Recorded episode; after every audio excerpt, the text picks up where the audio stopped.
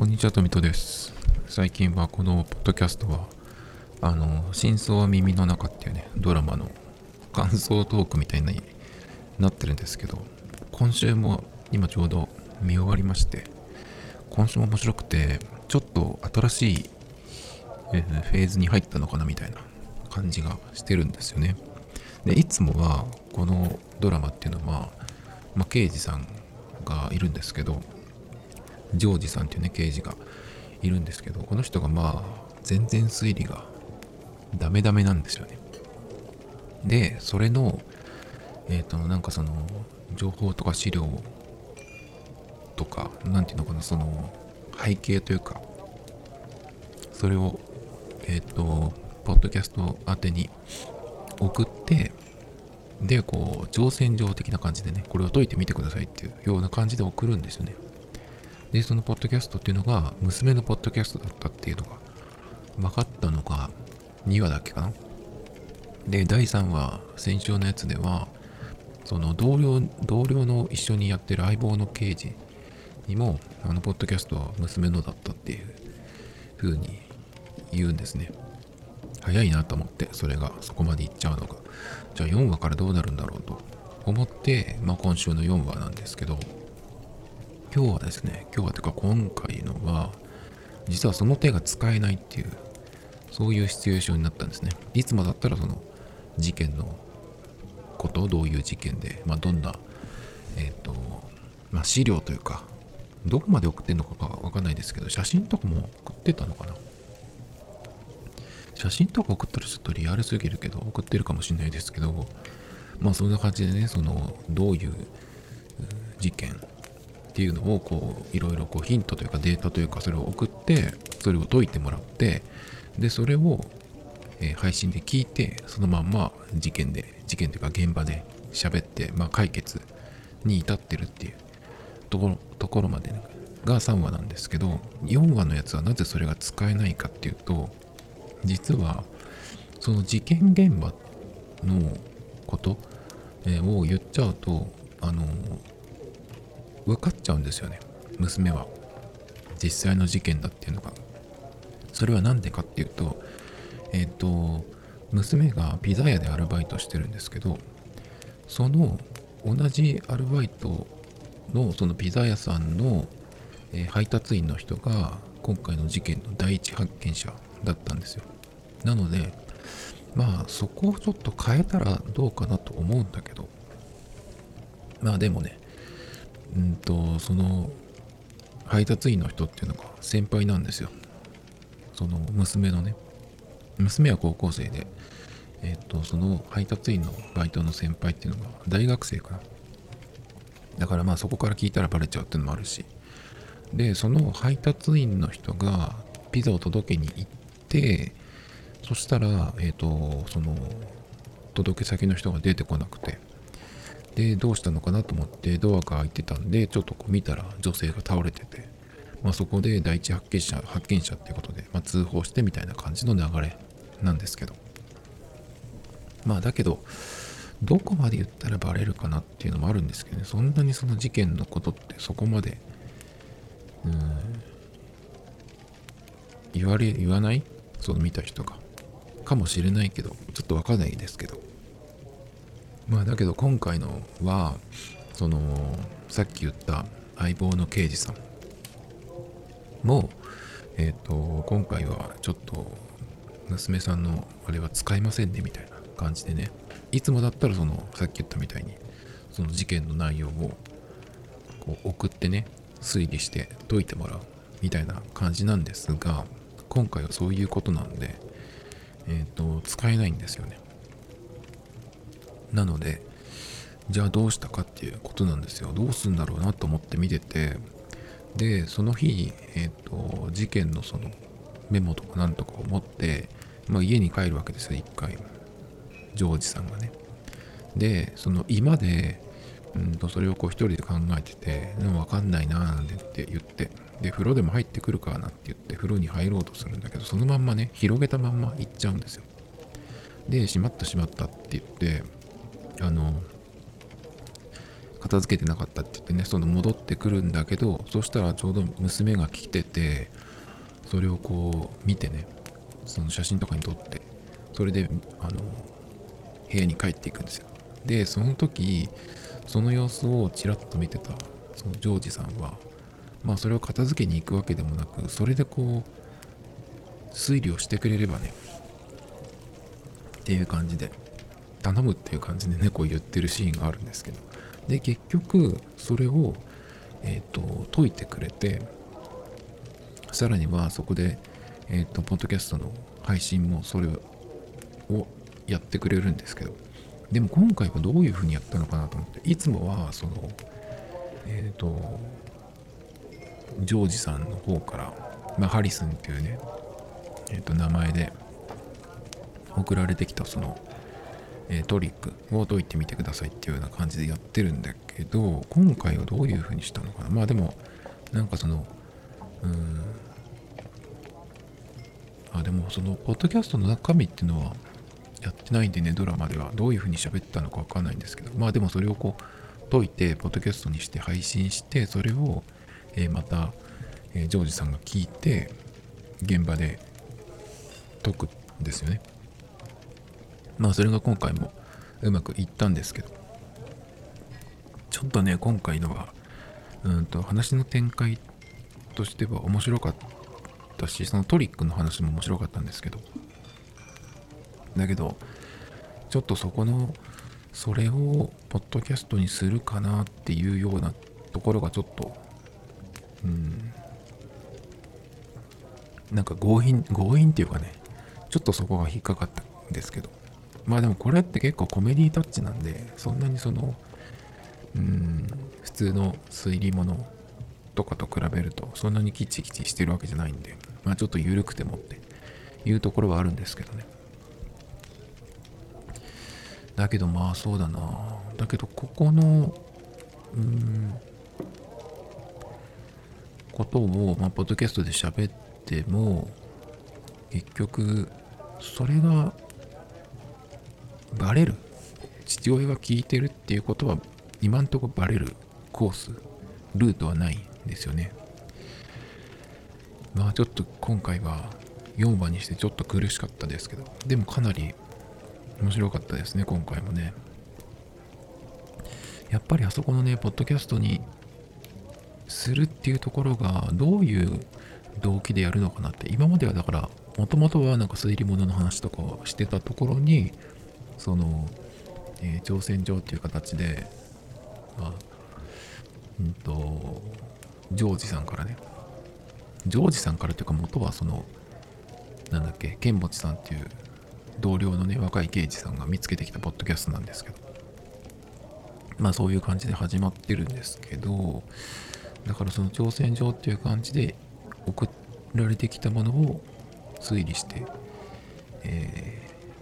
やってそれを聞いて事件を実際に片付けるっていう感じだったんですけど今回はだけどちょっとねだから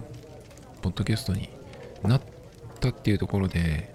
まあ命拾いというかまあ解決できたんですけどちょっとそこがね苦しいかな。苦しいけどまあそんなのもあるのかなっていう感じですね。あとやっぱり今後考えられるのはまあ、その娘の身の回りで事件が起きるんじゃないかなっていうのはまあ考えつくところでもう4話でそれが来ちゃったんであとはそうだな何があるかな。でも展開的にはそのポッドキャストが使えないっていうケースも出てくるっていうかまあそれも今日今回あったしあとはもう完全に娘が巻き込まれる。事件に。っていう時はその時はえっ、ー、と娘も父親もお互いに両方その事件を見てるんでまあポッドキャストを使うっていうそこで娘に聞くっていうのもどうかなと思うけどそういう風になることもあるのかな。ちょっとねもう4話でこれが来ちゃったんで今度どうなるのかなっていうとこですけど、でも次の回は別々っぽいですけどね。その事件の現場と、え娘は離れてるっていうかなんですけどどうなるのかな今後4話で次が5話でまあ半分ですよね半分って言えばねちょっといいシーンだなと思ったとこがあって最後に事件が解決してえっ、とモンブランを買ってくるんですよ。でモンブランを半分え2個買ってくるんですよねお父さんが。ジョージさんが。で娘がそれを半分切って半分は自分用。で半分をお母さんがもう亡くなってるんでそのお母さんの写真のとこにもうお供え物みたいな感じでね置いてきてで半分を、えー食べる。っていうシーンがあるんですけどその時にその半分のやつと自分の1個のやつをこうジョージさんが交換して、まあ、いただきますみたいなシーンがあったんですけど今まであそこの食卓のシーンっていうのは結構、うん、娘がどんどん食べ終わって入ってきますみたいな感じだったんですけどちょっとあそこがねいつもと違ったっていう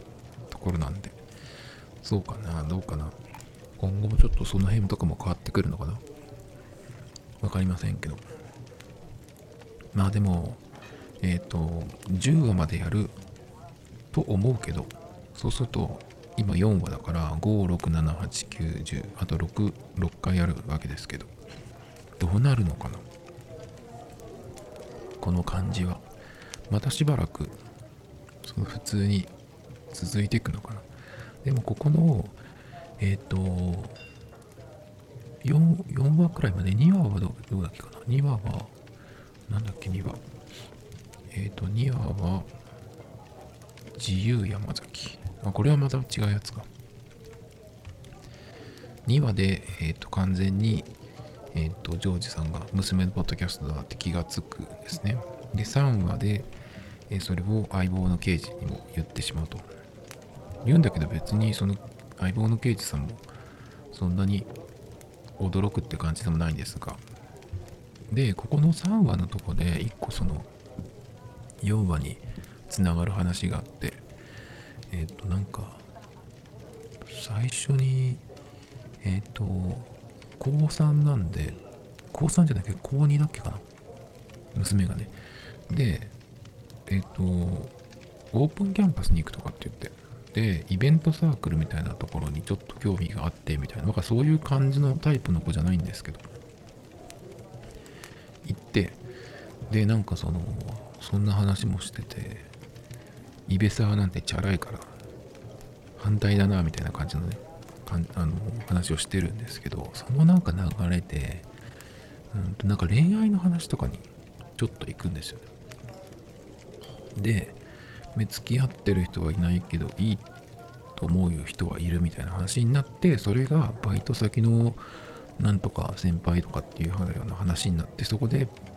ちょっと出てくるんですよねその話が。で今回の4話につながるっていう感じだったんですよ。そうすると4話で、えー、とそのピザ屋のバイトの、え先輩が今回出てくるっていうことなんですねだから身近にのところで、事件が起きるっていうのがねもう出たわけですけど。だから今回はねそういう感じだったんですけど今後どうなるのかな。もう4話でこの感じだと娘のポッドキャストを、えー父親が聞いてるっていうのをバレるのはもう早いんじゃないかなって気がするんですけど。でも一応これポッドキャスト連動番組みたいに言ってるんでえっ、と Spotify でやってるんですけどそれはうんとそのドラマの中でやったってやつじゃなくてまあ通常は快適な感じなんですけどね。これも面白いですすごく。このポッドキャストのその Spotify の中でやってるのでもちらっとそのえっ、と父親の話とかが出てきたりするんでまあ父親だったらわかるっていうようなねのもちょっと入ってたりするんですけど。どうなるんですかね。結構。うん。この4話まででこんな感じなんでかなり面白くなりそうな期待しかないですけど。あとえっ、とそのドラマは僕あのプライムビデオで見てるんですけどプライムビデオで今えっ、と見ようかなと思ってるもので他のやつの話をちょっとするとゆるキャンの映画のやつがもう来てるんですよね。これ今年の夏ぐらいじゃないかな。えっ、とゆるキャンの映画がねやったんですよね。夏ぐらい7月とかだったような気がするんですけど早いなと思ってもう来てて。でこのゆるキャンの映画はまだ僕、えーと、ダウンロードはしてるけどまだ見てないっていう感じで2時間あるんでねちょっとどこで見ようかなって考えてるとこなんですけど。僕あのゆるキャン2年ぐらい前に知って急に見始めたら面白くなっちゃって。でまあ見事にはまったんですけど。ハマったって言ってもそのアニメを全部見たっていう。1ヶ月か2ヶ月ぐらいで全部見たっていうだけの話なんですけど。でえっ、ー、とこの映画っていうのがその元々のアニメっていうのは高校の高校生の話なんですけどそうじゃなくてこの映画っていうのはもっと先の話もう社会人になってるっていううんとこの話らしいですね。でまあまた集まってキャンプみたいな感じの話なのかなみたいですけどだから結構変わってるというかルックス的にちょっとこういろいろ変わってるみたいですね。あとまあみんな山梨にももともといたんですけどそうじゃなくてえっ、ー、とどこにいるのかな？名古屋にいる大垣さんが名古屋。あとは誰だろ。うあ違うか。えー、誰が誰が名古屋にいるんだろう。山梨にいる人もいるしそれからあ山梨の小学校の教師になった人もいる？東京にいるのがなでしこ？それから横浜にいるえなさん。シマリンはどこにいるんだ？ろうちょっとわかんないけど。まあだからまたそれが集まるっていう感じだと思うんですけど。僕ゆるキャンを見る見てた時アニメの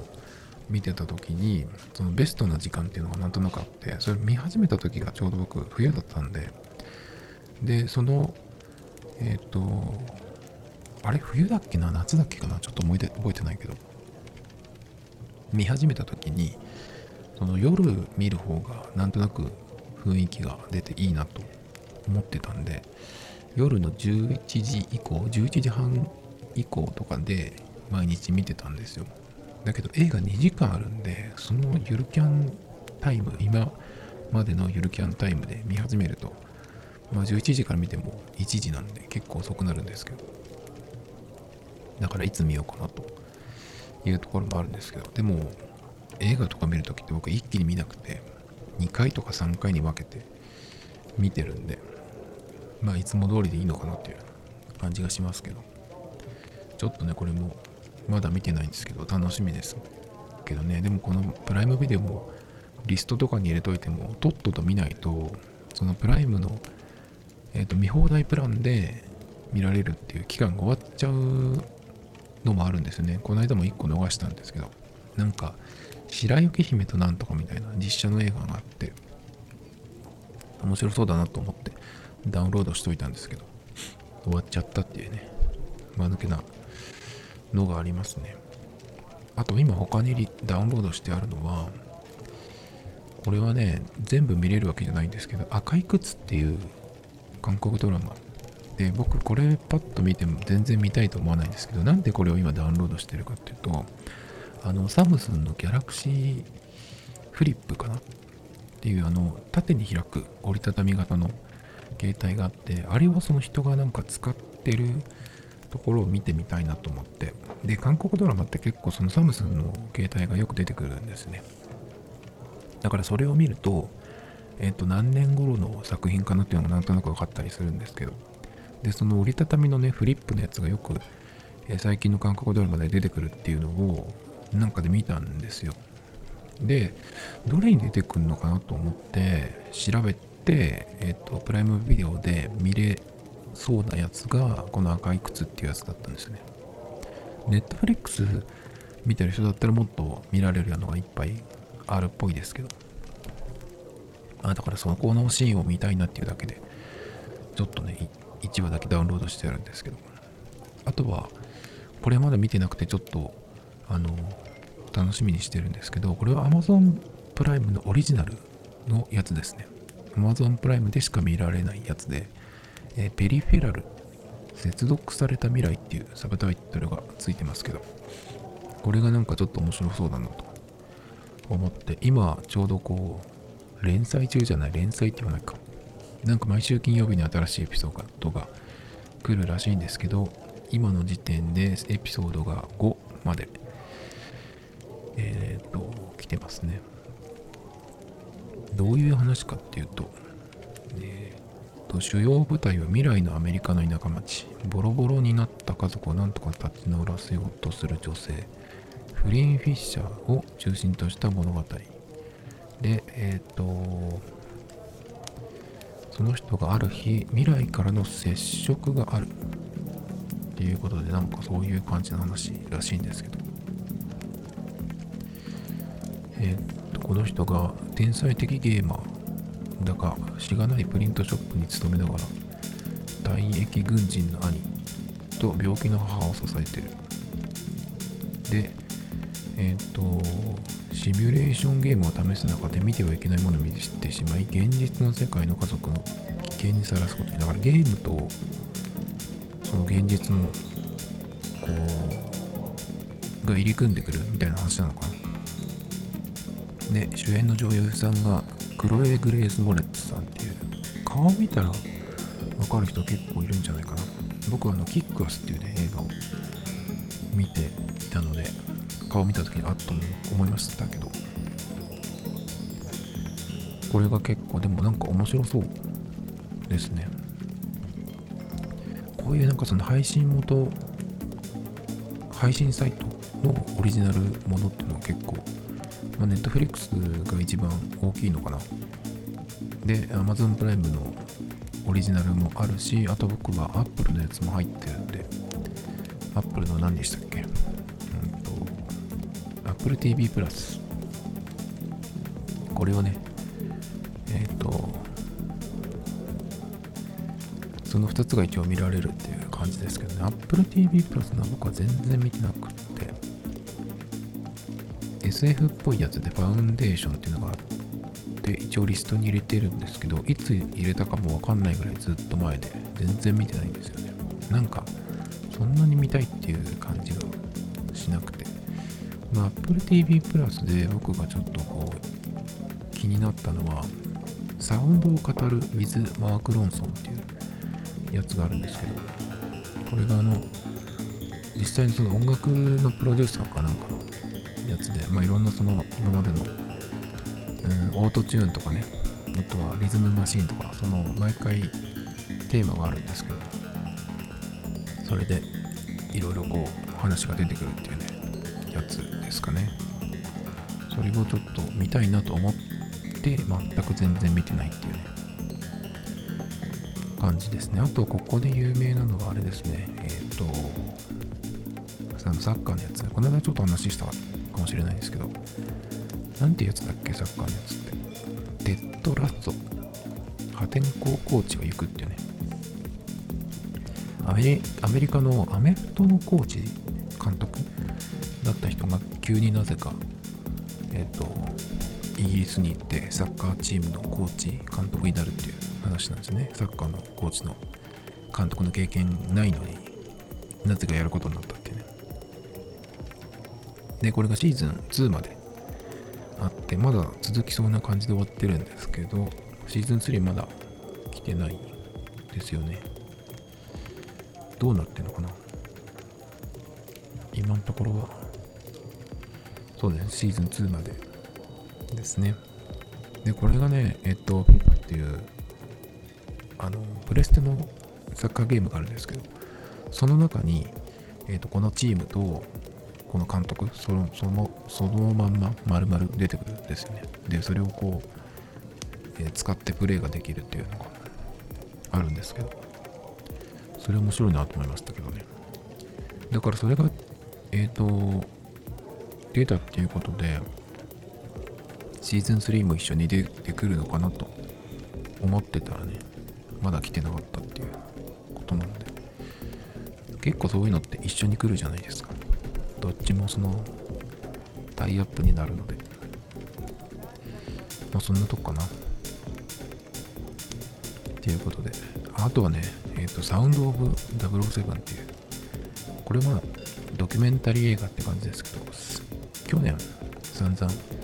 007を過去作品もいろいろ見られるようになってて今も見れるんですけど、まあ、見まくったんでそれの音楽のねその歴史の話みたいな感じそんなとこですかね Tomito Times Podcast This program was broadcasted you Anchor FM